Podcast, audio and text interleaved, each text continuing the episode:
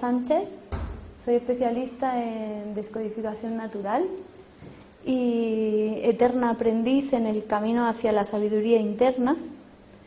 Y bueno, es gracias a esto que, que mi historia no comienza así. Si no hubiera sido por, por entender algo, por entender qué me pasaba, por entender el sentido de muchas cosas y haberme parado a permitirme observar de dónde venía todo, mi historia hubiera comenzado así, en un lugar de la Mancha, de cuyo nombre no quiero acordarme.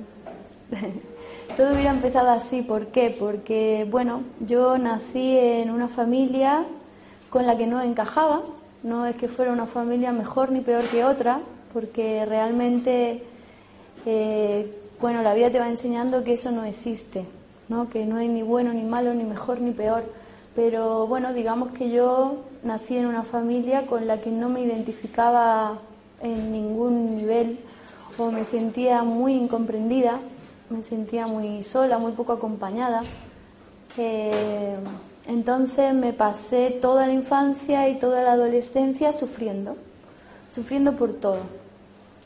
Eh,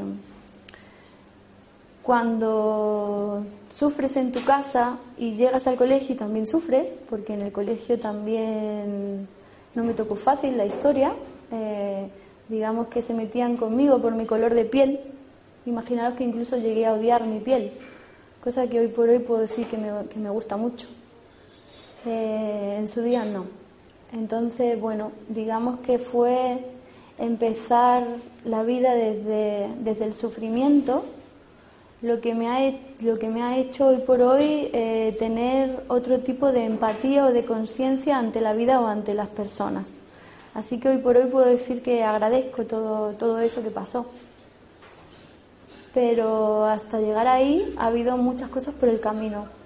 Yo no entendía por qué esa familia, no entendía por qué mi piel, por qué se metían conmigo, por qué, por qué, por qué, por qué, por qué. ¿Por qué, por qué, por qué? Eh, el por qué nos mantiene en un papel de víctima y no nos permite avanzar en la vida. Por eso una de las cosas que voy a proponer hoy es cambiar el por qué por el para qué. Si en lugar de quejarme de por qué me pasa algo, por qué se me repite, por qué otra vez he dicho eso que no quería, por qué otra vez pasó, por qué me han vuelto a tratar así, lo cambio por para qué, puedo empezar a tener una actitud eh, bueno, alerta ante la vida, una actitud de atención, de atención plena. Puedo pararme y puedo empezar a observar qué me está queriendo decir la vida. Es decir, lo que yo quiero transmitir hoy es que para mí lo que me permitió salir de, ese sufrimiento, que ahora voy a explicar también que no es, no es tan importante lo que está pasando a mi alrededor, sino lo que yo creo que está pasando, cómo yo estoy viviendo las cosas la manera en la que yo tengo de vivir las cosas es lo que yo voy grabando en mi mente y es con lo que yo voy a funcionar y a percibir el mundo en un futuro. Entonces es muy importante, no hay que quitarle atención a lo que sentimos, a lo que pensamos, a lo que hacemos que no queríamos hacer. No, no, no se trata de esconderlo y meterlo debajo de la alfombra y yo no soy así. No funciona así. Ahora vamos a ir mm, desglosando todo. Eh, bueno, para mí pararme y, empezar a entender un poquito el sentido de las cosas fue lo que me permitió quitarle peso al sufrimiento, quitarle peso a la vida. Y a los 16 años, cuando decidí ir alejándome de mi casa, irme a vivir sola, salí del pueblo, me fui a la ciudad, eh, eh, a mí lo que me sirvió pues fue eso, fue decir, bueno, esto es lo que yo he vivido hasta ahora, porque bueno, no sé si os habéis fijado, pero cuando nacemos en un sitio o cuando somos pequeños, pensamos que el mundo es lo que estamos viviendo en ese momento y que la vida es así y que no hay nada más. Esa es nuestra realidad y por lo tanto el mundo entero es así. Yo con 16 años decidí que no podía ser que todo fuera así y que tenía que haber algo más. Entonces, me entregué a la vida, me entregué a la experimentación, me entregué al aprendizaje y empecé a vivir todo como un juego, que es una de las cosas principales que os voy a proponer hoy. Empezar a vivir la experiencia humana como un gran juego, como el gran juego de la vida. Y empezar a vernos como, como, como seres llenos de misterios y de encanto que, que al igual que la vida misma están ahí para que los vivamos, para que los disfrutemos, para que los descubramos. Entonces vamos a ir viendo poco a poco cómo, cómo, cómo hacer esto, ¿vale? Todo se puede transformar, todo en la naturaleza se transforma si ponéis atención. Pues incluso un gusano puede ser una mariposa, una piedra puede ser un diamante, pues nosotros también podemos transformarnos. Simplemente, bueno, en el cole pues esa asignatura no, no nos la enseñan. Nos enseñan otras que más allá de liberarnos nos van cargando y nos van condicionando. Entonces, muchas veces para quitar peso a la vida hay que ir viendo qué, qué te sobra, qué te sobra para, para brillar, para estar bien. Hay una historia que a mí me gusta contar mucho, que es la historia de cuando los alquimistas buscaban transformar el plomo en oro. Ellos no pensaban que el plomo era un metal distinto al oro. Ellos pensaban que el plomo era un metal, eh, eh, que el plomo era oro sucio, era oro contaminado. Por eso tanto peso y por eso ese color. Eh, entonces hacían todo un proceso alquímico para liberar al metal de lo que le sobraba hasta llegar al oro que contenía dentro. Todo ese proceso alquímico el alquimista también lo hacía en su interior. ¿Qué significa esto?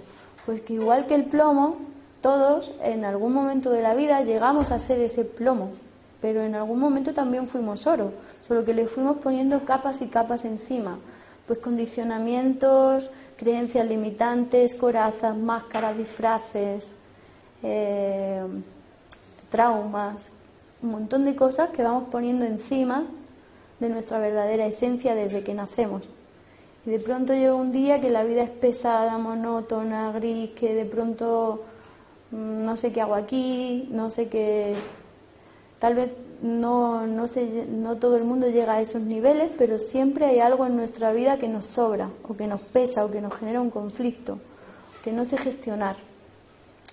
Entonces, eh, vamos a tratar de ir, de ir llegando a cómo hacer ese proceso alquímico para liberarnos y ser lo que somos. Es lo mismo que cuando un globo va a despegar el vuelo y necesita soltar sacos para poder elevar ese vuelo.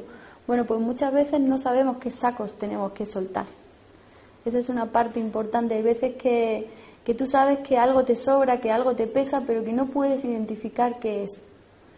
Vamos a intentar hoy que tener alguna herramienta más para aprender a localizar qué es lo que de verdad nos sobra en la vida y nos genera conflictos. Mm, hoy he enfocado la charla sobre todo en el tema de qué ocurre cuando yo no me entiendo a mí misma, cuando no sé por qué he dicho lo que acabo de decir o no sé por qué he hecho lo que acabo de hacer porque yo quería hacer otra cosa o yo quería comportarme de otra manera o quería reaccionar distinto, pero he hecho lo que no quería he dicho lo que no quería decir, he pensado lo que no quería pensar o, he sentido lo que estoy harta de sentir y por mucho que me lo trabajo lo sigo sintiendo. Por ejemplo, imagínate, venga, este fin de semana voy a visitar a mis padres, pero esta vez no le voy a gritar a mi padre, no me va a salir esa rabia y voy a estar bien, en paz con ellos y todo va a ir bien. llego a casa y no ocurre eso. ¿Vale? Lo que ocurre es que de pronto otra vez estoy gritándome o en conflicto con mi padre, con mi madre, con cualquiera de los dos. ¿Y qué hago cuando me pasa esto? Pues me machaco. Digo, jolín, yo no quería hacer eso, yo quería tal, yo quería cual. ¿O qué ocurre cuando tengo una compañera, un compañero de trabajo que siempre se aprovecha de mí? Como no sé decir que no, pues me vuelve a pasar, pero esta vez no me va a ocurrir. Esta vez voy a ir y voy a decirle claro lo que no, lo que no me gusta y le voy a poner límites, ¿vale? Y ahora llego a la oficina y otra vez, de nuevo, me toca pringar, no he sido capaz de expresarme y tal. Cuando nos ocurre eso, no es solamente que, que, el inconsciente se está apoderando de mi vida, que yo no sé lo que me pasa para reaccionar así, no es solo eso, es también que tiendo a machacarme, tiendo a la culpa, tiendo al miedo para la próxima vez, tiendo a enfadarme, tiendo a frustrarme, tiendo a juzgarme a mí misma, machaque, machaque, machaque. Otras veces, si nos fijamos, pasa al revés, tiendo a machacar a quien no está pudiendo ver lo que le pasa. Estamos en un universo dual. La dualidad la vamos a tratar durante toda la charla, ¿vale? Lo mismo que me pasa a mí, le pasa al otro y, lo mismo, y por ejemplo, cuando una persona que tiene un patrón de abandono, por ejemplo, si se pone a mirar en su vida, va a ver muchas veces en las que se ha sentido abandonada, pero va a haber muchas veces en las que ha abandonado él, ella o él primero. ¿Por qué? Porque está operando desde el miedo. ¿Por qué? Porque ya se ha repetido más veces las cosas. Entonces, se trata de intentar romper bucles de repetición, patrones de conducta que ya no queremos, estructuras que nos limitan, todo tipo de, peso que nos hemos puesto encima y que no nos permite disfrutar la vida como un juego, como una experimentación. ¿Vale? Vamos a tratar de que no haya ni bueno ni malo. Eh, intentar salir del conflicto y vivir todo como una experiencia, sin más. ¿Vale? Ahora vamos a ir viendo cómo, cómo ir haciendo esto. Entonces, eh, imaginaros, cuando ocurre estos ejemplos que he puesto antes, pues empiezo a pensar que soy idiota, que no me entero, que otra vez lo mismo, que bla, bla, bla, bla, bla. Bueno, pues simplemente lo que soy es un ser humano.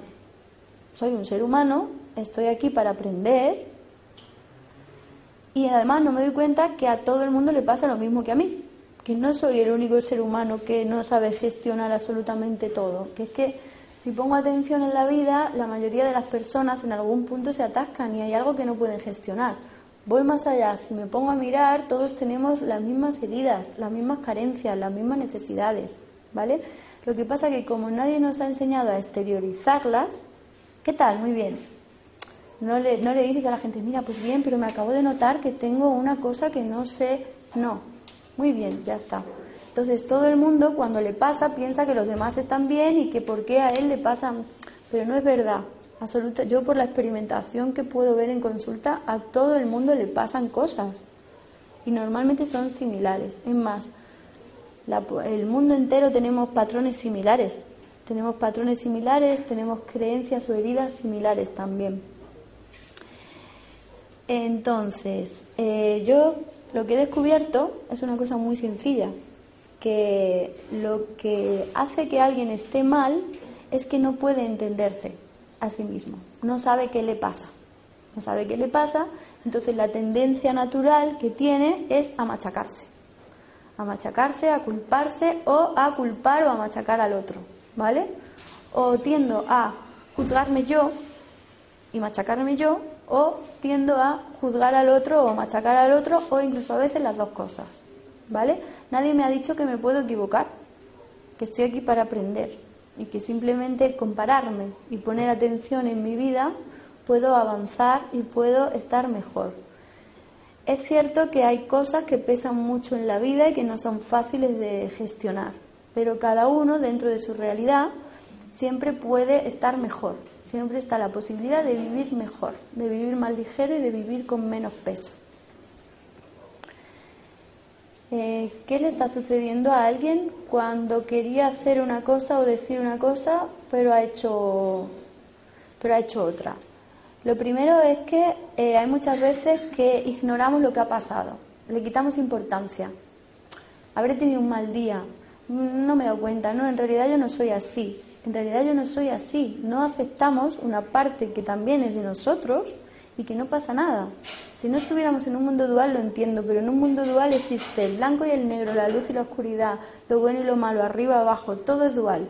Entonces, no puedo ser todo luz, también tengo oscuridad. Esa parte no me gusta. Entonces, cuando sale esa parte, yo lo único que quiero es que no me pase más. Pero no me paro a ver de dónde viene. Porque si, si eso te ha pasado, ya es un hecho, es una realidad.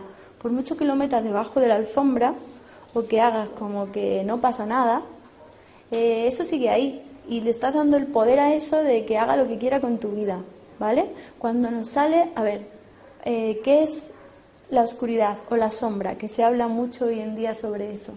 Bueno, la oscuridad o la sombra es simplemente la parte de mí que no puedo ver o que he visto pero no, pero no quiero verla, no quiero aceptarla, no me gusta, esa no soy yo, ¿vale? Entonces, voy a poner un ejemplo muy sencillo. Eso lo hacemos a un nivel inconsciente todos los días. Ahora vamos a, poner el mismo ejemplo y vamos a trasladarlo a, a otro lugar, ¿vale? Imagínate que yo estoy en mi casa, tranquila en mi sofá, y de pronto un día aparece un señor con una capucha negra de detrás de la cortina y me hace... ¿Qué ¿Te vas a hacer la loca? Como que ahí no hay un señor detrás de tu cortina con una capucha haciéndote así. O vas a ver, a ver, este hombre quién es, cómo ha entrado aquí, qué hace aquí, por qué me asusta, qué le pasa. Te vas a plantear muchas cosas. Si hace falta vas a llamar a la policía o vas a sacar la escoba y, le y lo vas a echar. Vas a hacer algo. ¿Por qué no lo haces cuando pasa en tu día a día? Porque no entra en tu casa, entra en tu ser.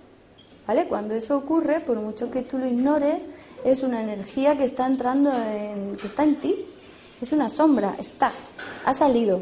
¿Vale? Si no te pasa nada, no hace falta que, que le busques tres pies al gato, pero si hay algo activo y hay algo detonado y hay algo en tu realidad, pues párate y míralo, ¿no? No lo obvies, solo porque no quieres. Nadie quiere que haya un señor detrás de una cortina en su casa con una capucha asustándole.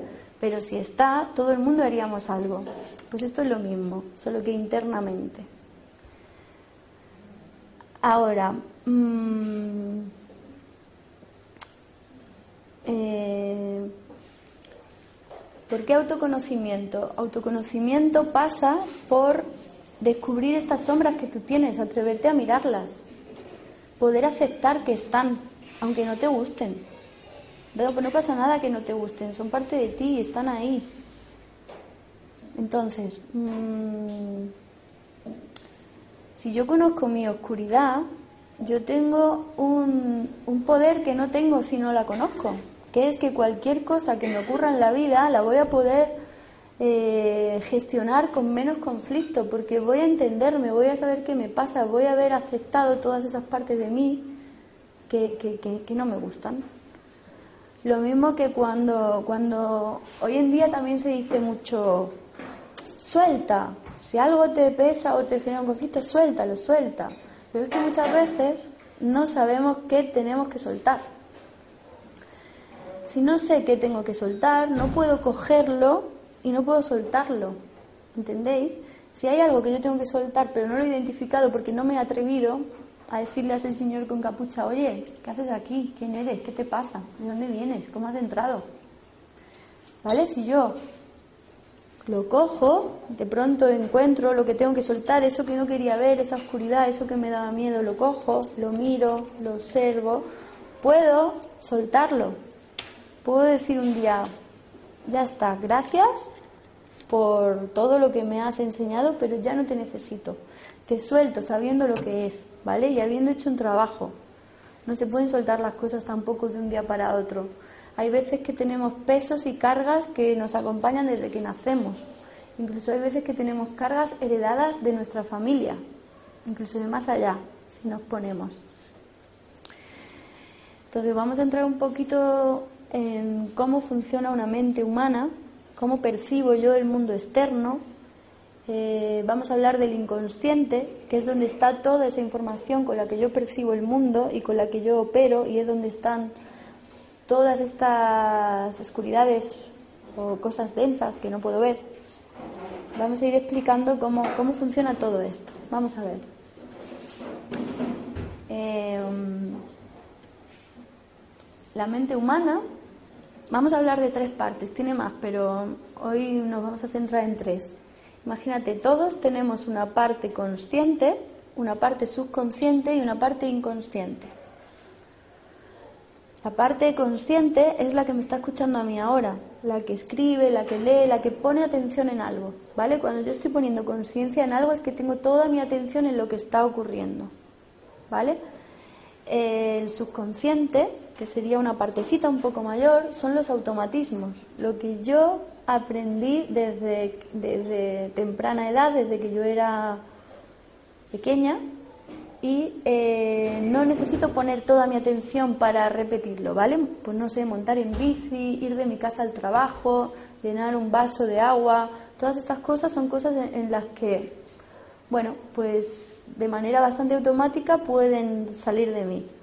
Y luego tenemos el inconsciente, que es una parte mucho mayor que todas las demás. ¿Vale?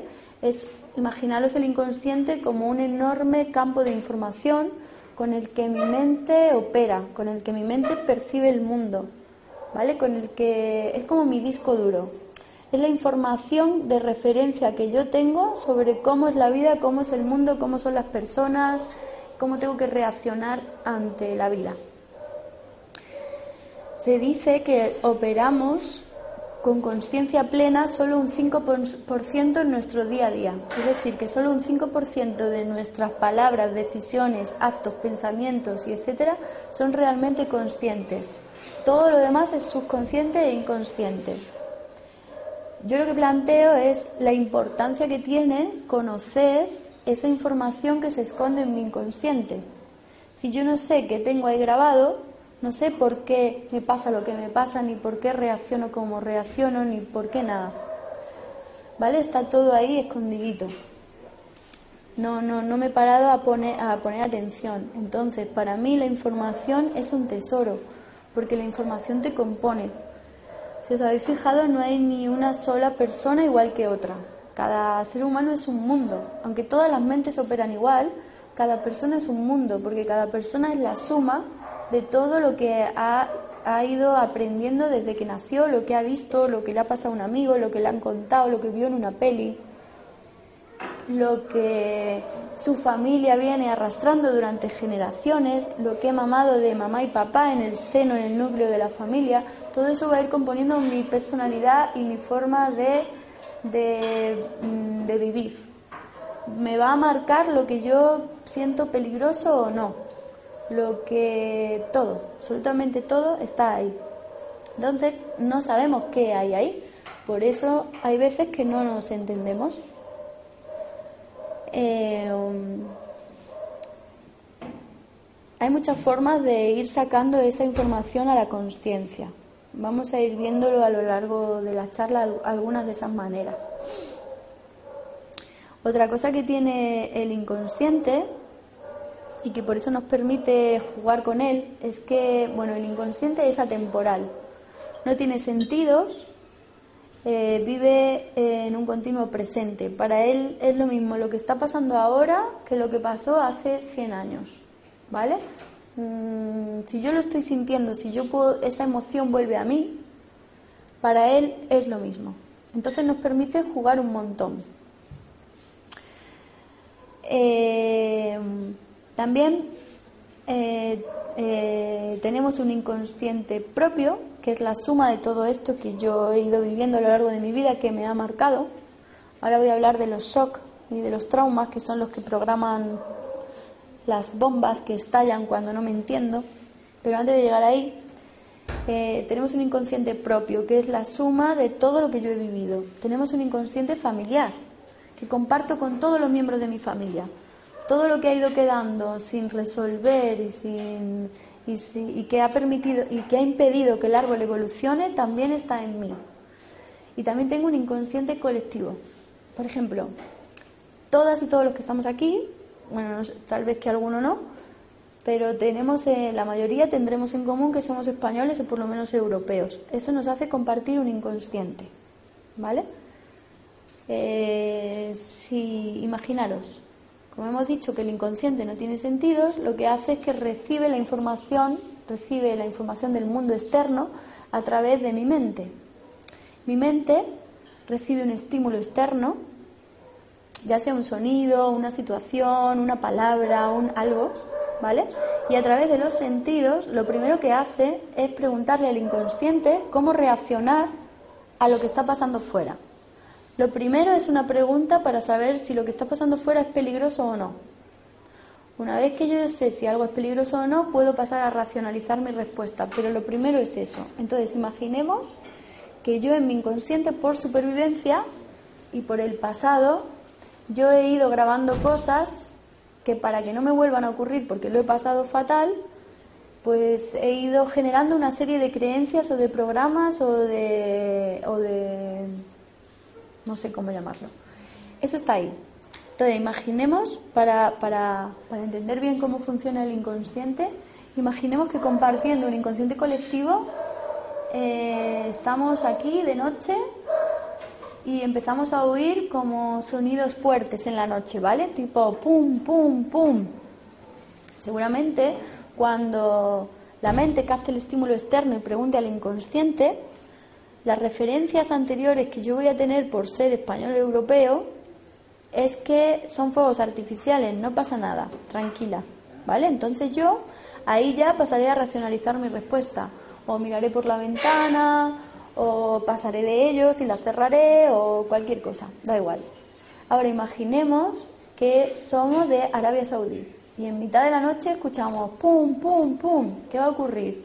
Porque seguramente toda la sala se va a tirar al suelo, ¿vale? Está reaccionando a un estímulo externo en base a lo que hay grabado en el inconsciente, que es mi disco duro. Esto lo hacemos con todo en la vida. Nadie percibe la vida igual. Incluso hay veces que vemos cosas que no son las que están pasando, pero nosotros nos creemos que está pasando. Porque tengo registros anteriores que me, que me, que me preparan para reaccionar ante eso, que me dicen que algo es peligroso. Entonces, eh, toda la información que vamos viviendo, lo que nos va haciendo daño, lo que nos va traumando, todo lo vamos arrojando al inconsciente a modo de conflicto. Entonces, cuando yo en una situación no entiendo por qué he dicho lo que he dicho, ni entiendo por qué me vuelve a pasar lo de siempre, ni, eh, ni, ni me gusta lo que acabo de hacer, ¿qué está pasando? Pues lo que está pasando es que se me ha detonado lo que yo llamo una bomba, se me ha detonado una bomba que me ha conectado con una emoción que no pude gestionar en su día y que ahora está saliendo para que yo la vea. Está haciéndome así. ¿Vale? Y me va a seguir pasando todas las veces que haga falta hasta que le preste atención y entienda que hay algo. ¿Vale? Por eso aceptar. Si yo logro aceptar algo como una experiencia, eh, esa experiencia ya no va a necesitar todo el rato estallar sin que yo la pueda controlar. ¿Vale? Cuando yo acepto, paso a experimentar cosas nuevas. No me quedo atrapado en bucle toda la vida, que es lo que nos pasa muchas veces. Nos quedamos atrapados una y otra vez en la misma historia y no sabemos salir de ahí. Eh, entonces, ¿qué ocurre cuando... Mm, a ver, habéis visto a veces que está, está un grupo de gente, una pandilla, y aparentemente no está pasando nada. Está todo bien, la gente está hablando, riendo, tal. Y de pronto una de las personas que están ahí se pone muy mal. Se va, se va de la habitación gritando, porque cómo me dices eso, porque tal. Y todo el mundo se queda así como, pues si no le ha dicho nada. ¿Habéis presenciado alguna vez una reacción desmesurada ante, ante un hecho que aparentemente para los demás no ha sido para tanto? Da igual el para los demás, para esa persona sí ha sido algo. ¿No sabe qué? Pero algo le pasa, ¿vale? Esa persona no está loca, no quiere llamar la atención, no es idiota, no es nada de eso. Simplemente se le ha detonado algo que no está pudiendo gestionar y que no sabe qué coño le pasa. ¿De dónde viene esto? Esto suele venir de un trauma o de un shock que ni recuerdo cuándo ocurrió, ni, ni, sé qué me pasó y que lo tengo bien tapadito, bien escondidito ahí en el inconsciente para, para que no me vuelva a pasar, porque no me gustó. ¿Vale? Entonces, un shock, un trauma es simplemente algo que no me esperaba, que no pude gestionar, que no tiene solución y que me la he comido doblada, vaya, y que encima no lo puedo compartir. ¿Vale? Es algo que me ha hecho mucho daño. No a lo mejor por la situación en sí, sino por cómo yo la he vivido y por lo que me ha generado luego. ¿Vale? Por ejemplo, yo puedo caerme delante de 200 personas y levantarme y reírme y no pasa nada, porque no tengo ninguna creencia al respecto ni nada que me limite ahí, me lo vivo como una experiencia, me río y sigo. O puedo caerme delante de 200 personas y estar un mes sintiéndome idiota o recibir de la gente que se ríen de mí, por ejemplo en el colegio cuando éramos pequeños. ¿Viste los niños que somos crueles? Pues imagínate si yo una vez me pasó algo y un mes entero se estuvieron riendo de mí, o un año. O estuve sintiéndome idiota durante X tiempo prolongado, o frustrada. O una vez eh, puse a alguien en su sitio y la consecuencia fue que mi mejor amiga nunca me volvió a hablar. Eso pesa mucho.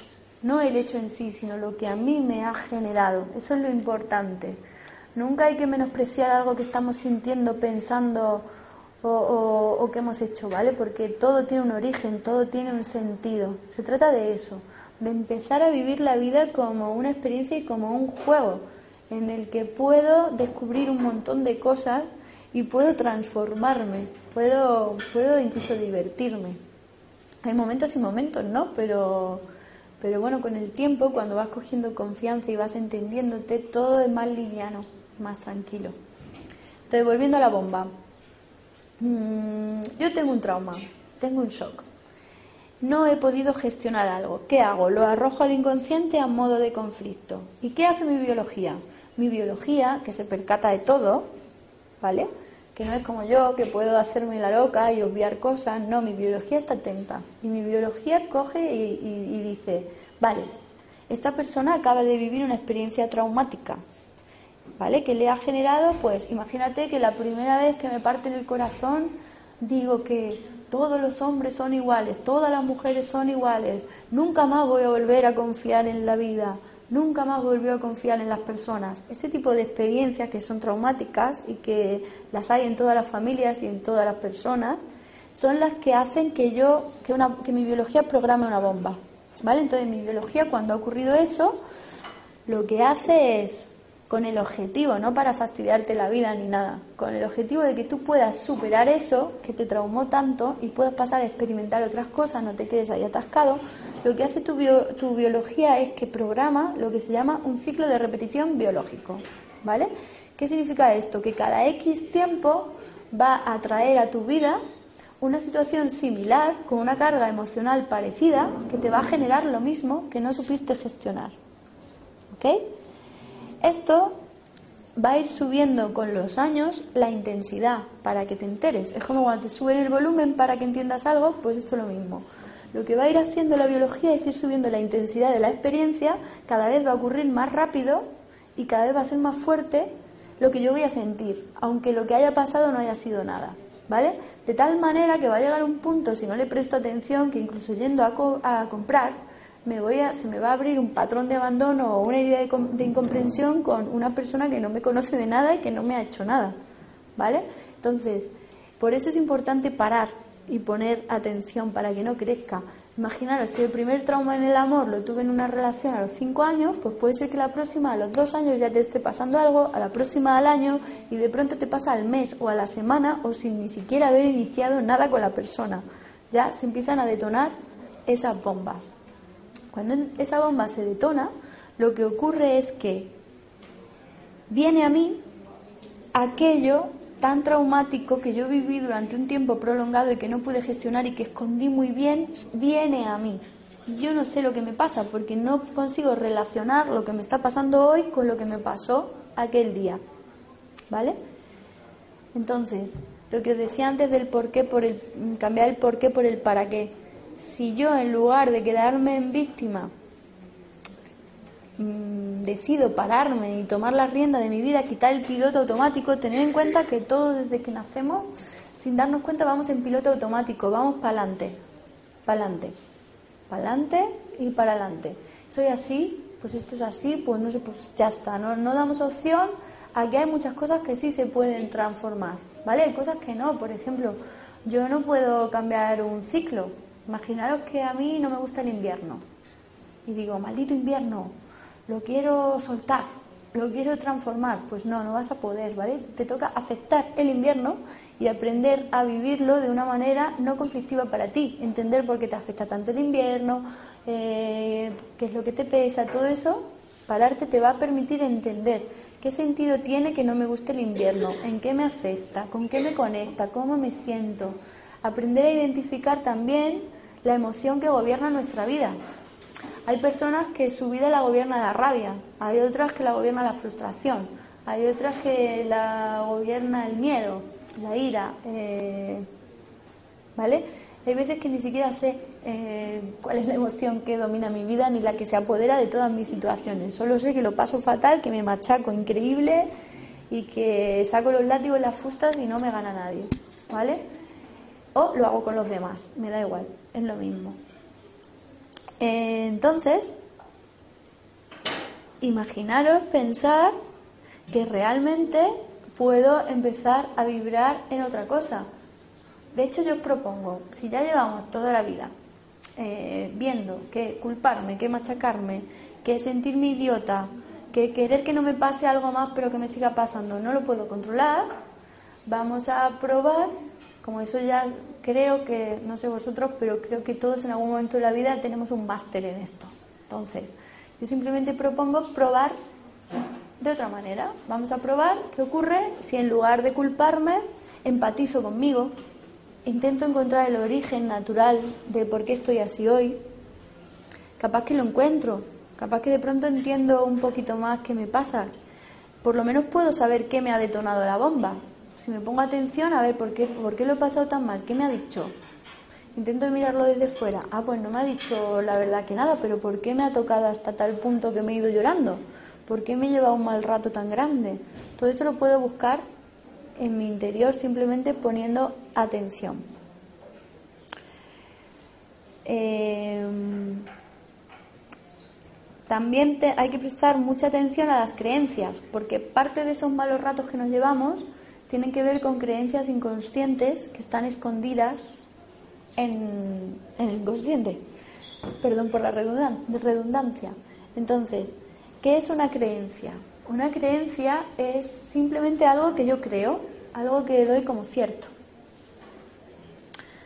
Y como yo creo eso, lo sepa conscientemente o no, me voy a pasar la vida eh, atrayendo a mi vida lo que creo, para corroborar que es cierto lo que yo estoy creyendo. Es decir, solo voy a poner atención a eso que yo creo y lo demás a veces ni siquiera lo voy a ver. Em, imaginaros que vemos en una situación en la calle y la única información real que tenemos es que hay, la situación es un hombre y una mujer discuten, ¿vale? Las piezas de información real son que un hombre, que hay un hombre, que hay una mujer y que están discutiendo, ya está. Pero muchas personas van a ver el mismo hecho, ¿vale? Ese hecho, esa información real tiene lagunas de información, porque yo no sé quién es él, no sé quién es ella, no sé por qué discuten, no sé qué ha pasado antes, no sé si siempre se hablan así o es la primera vez, no sé nada, ¿vale? Pero ¿qué voy a hacer? Tengo la tendencia o tenemos toda la tendencia a cubrir esas lagunas de información, que son eh, de esas piezas de información real con lagunas, yo lo que hago es cubrir las lagunas con piezas de información irreal, que son mis creencias, lo que yo creo. Seguro que él es un no sé qué y le ha dicho tal. No, fijo que ella siempre hace no sé qué, no sé cuántas. No, yo creo que en realidad lo que estaban discutiendo era porque no lo sabemos, ¿vale? Cada uno, por sus registros anteriores, va a completar esa información con lo que él cree, ¿vale? ¿Qué ocurre aquí? Esto es fuente de grandes conflictos.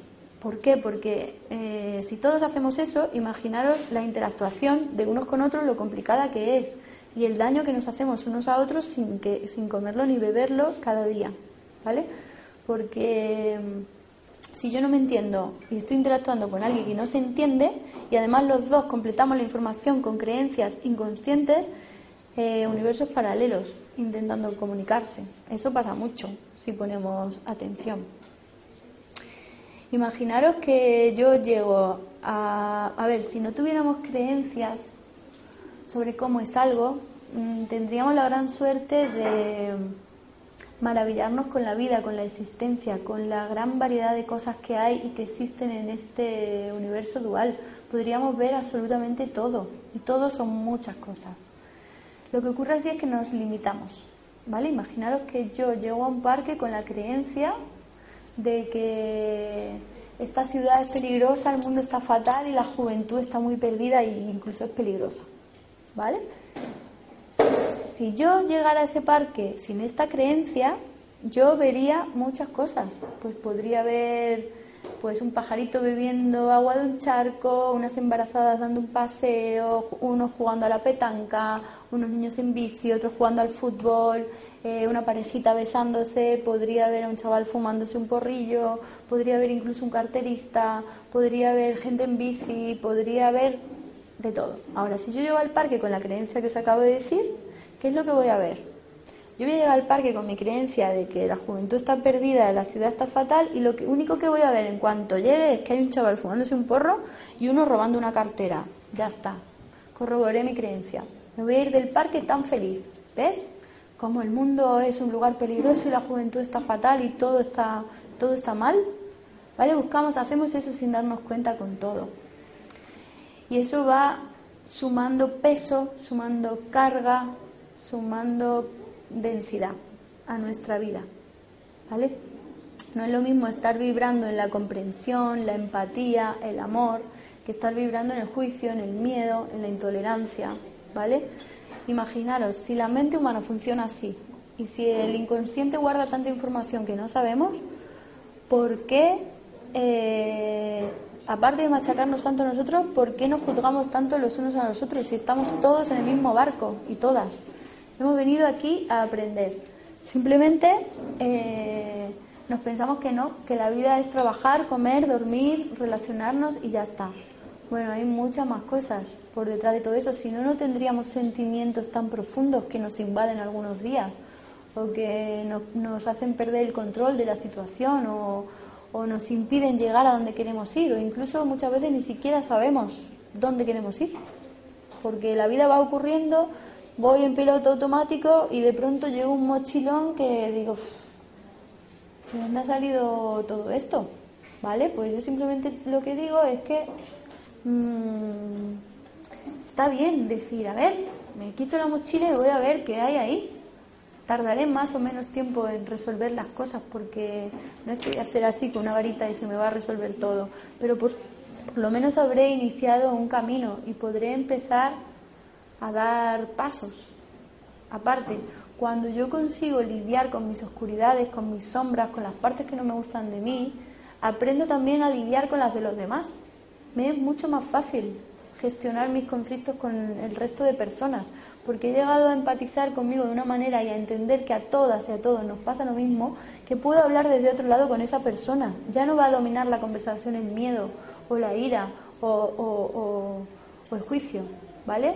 Imagínate que yo logro no juzgarme, que el otro también, y empezamos a tener conversaciones que nos llevan a algún lugar imagínate también que yo tengo en mi vida una persona tóxica que ya me está maltratando o que realmente la tengo que poner en su sitio pero no soy capaz.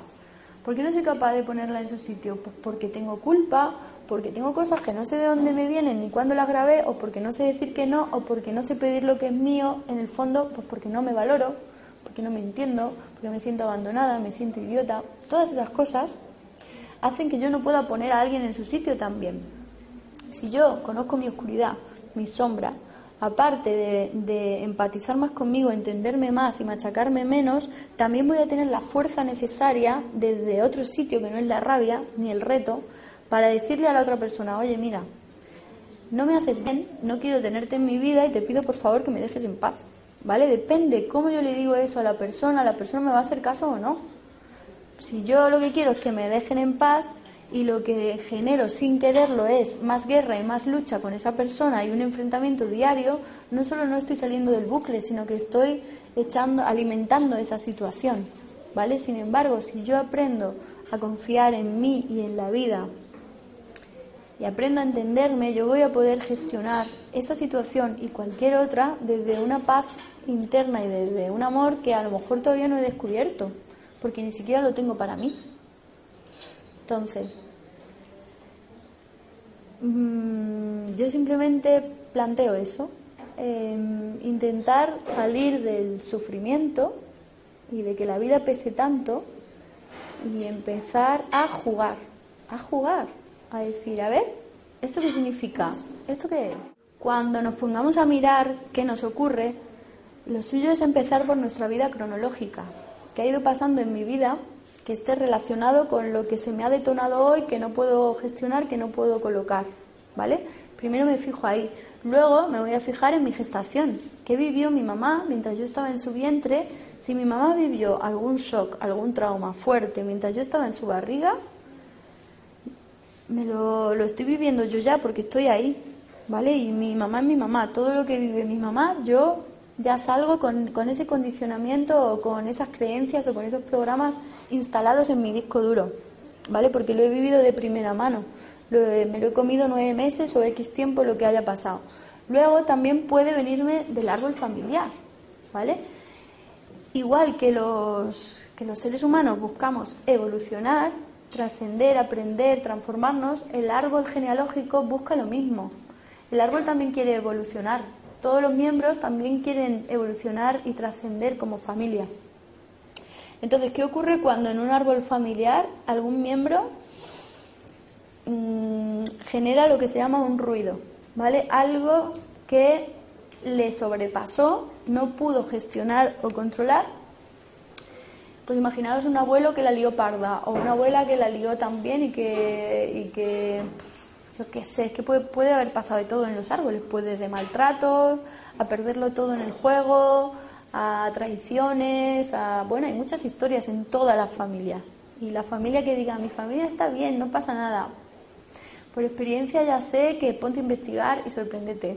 ¿Sabes? Siempre hay algo.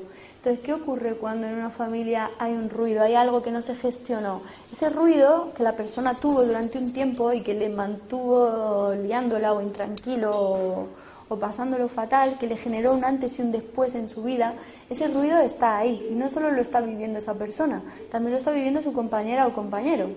Por lo tanto, lo están viviendo los hijos y va a acabar llegando a los nietos también, porque todo lo que mis padres vivieron en la infancia eh, se va a reproducir cuando ellos sean padres o madres. Entonces, ¿qué ocurre? Eh, hay una herramienta que se llama transgeneracional que lo que hace es autorregular el propio árbol generacional. Cuando alguien muere dejando algo sin gestionar en el inconsciente familiar, necesita traer nuevos miembros a la familia que prueben a trascender eso que yo no pude en su día. ¿Vale? Entonces, ¿qué ocurre? Que las llamadas ovejas negras del árbol eh, o, o incluso el opuesto, las personas que reproducen la vida exacta de su padre, de su madre, de su abuelo, de su abuela, que algunos ni siquiera se enteran, lo que vienen a hacer es a reparar eso que quedó en el inconsciente familiar como un conflicto.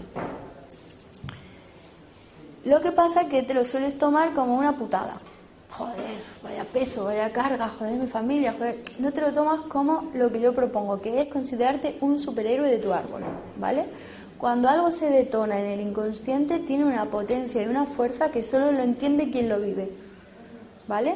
Yo antes no era así, pero es que de pronto, eh, no sé lo que me pasa, pero vivo la vida así. Hay ciertas cosas que detonan bombas gordas del árbol. La palabra compromiso, el matrimonio, los hijos, eh, perder un, X cosas que detonan bombas muy fuertes del inconsciente, ¿vale?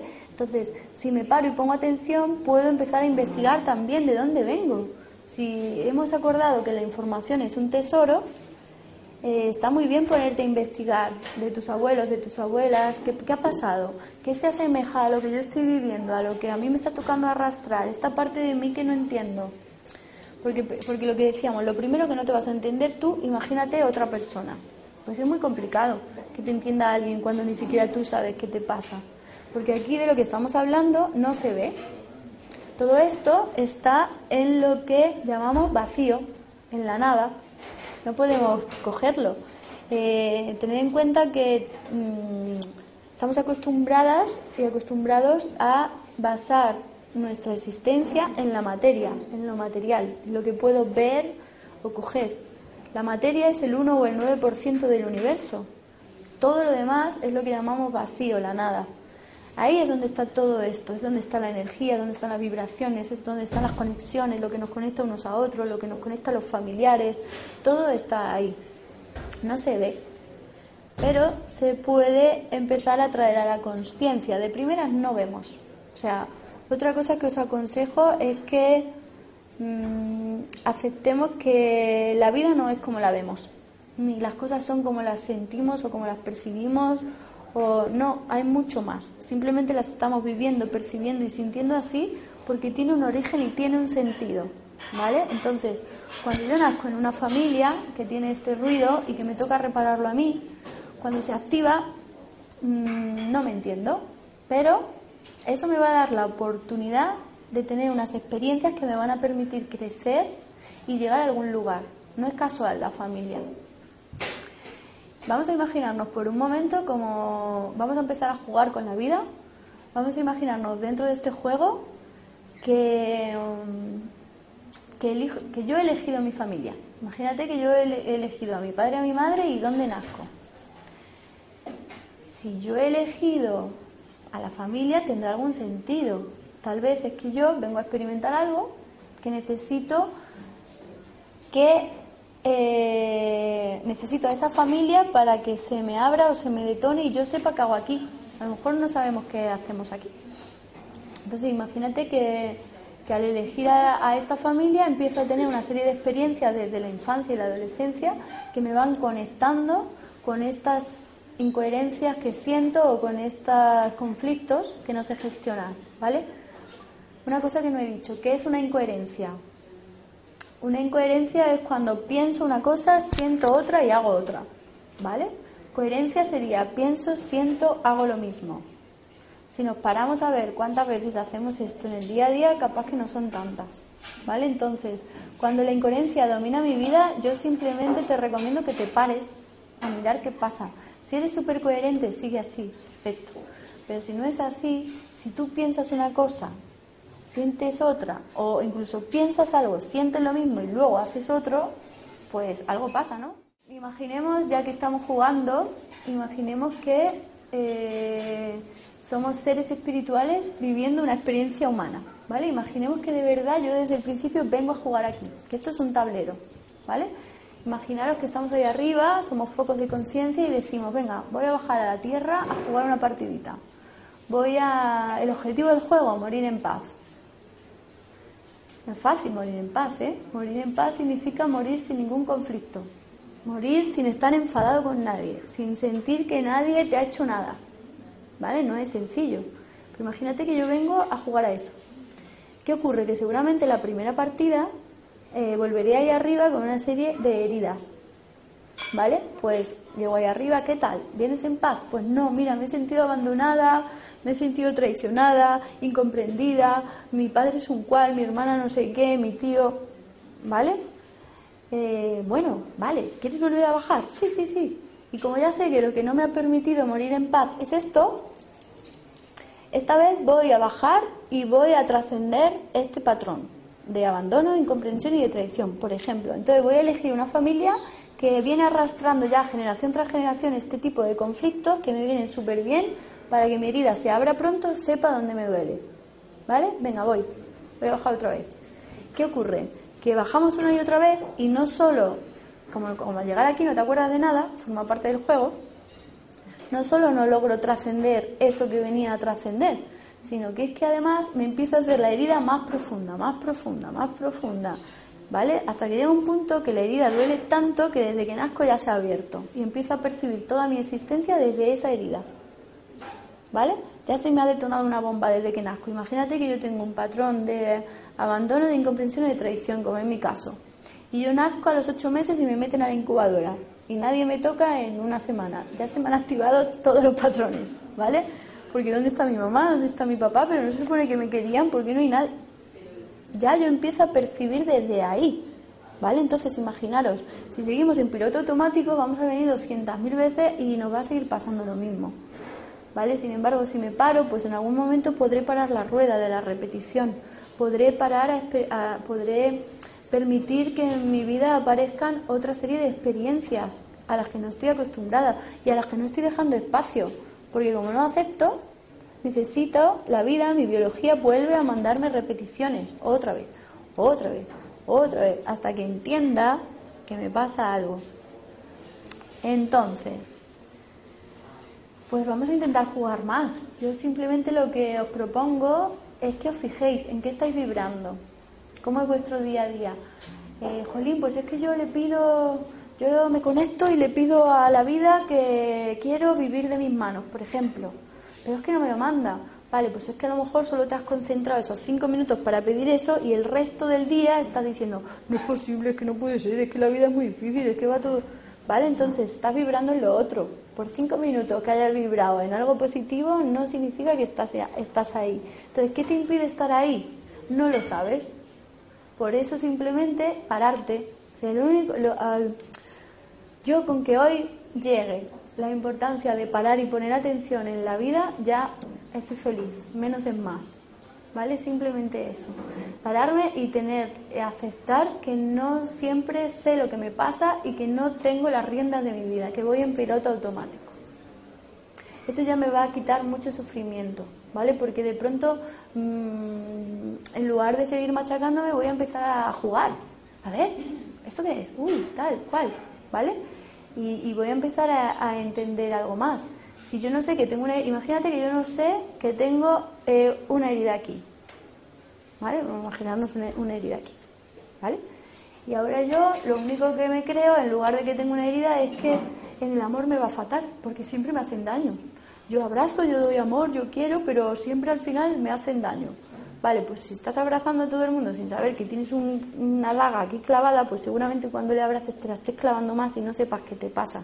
Echarás la culpa al otro, te culparás, te machacarás, pensarás que no sirves para, etcétera, etcétera. No, tienes algo en tu inconsciente que no sabes qué es. ¿Vale? Simplemente eso. Eh, hay un biólogo celular estadounidense que se llama Bruce Lipton que ha escrito un libro que se llama La biología de las creencias, él ha conseguido demostrar científicamente que es más poderoso que el propio ADN eh, las creencias con las que opera mi mente. ¿Qué significa esto? Que se puede cambiar la realidad. Dentro de que, como hemos dicho antes, hay cosas que no se van a poder cambiar, como los ciclos naturales, hay que aprender a aceptarlos y a llevarlos de otra manera. Aparte de eso, hay cosas que sí vamos a poder cambiar, ¿vale? Y que no vale con ya está, pues soy así, nací así, ¿qué le voy a hacer? No, se puede, se puede, simplemente es si quieres o no quieres. Pero cuando ya la vida empieza a pesar, yo recomiendo pararte y mirar qué hay ahí. Y bueno, esto es lo que quería compartiros hoy. Y bueno, espero que os haya servido y haber podido no sé, haber, haber hecho que algo se mueva internamente y que empecéis a vivir la vida a partir de hoy de otra manera, más liviana, más ligera, sin tanto machaque y con más amor hacia vosotros mismos y hacia el mundo externo. Gracias por venir y si alguien quiere preguntarme algo, pues estoy encantada de responderle.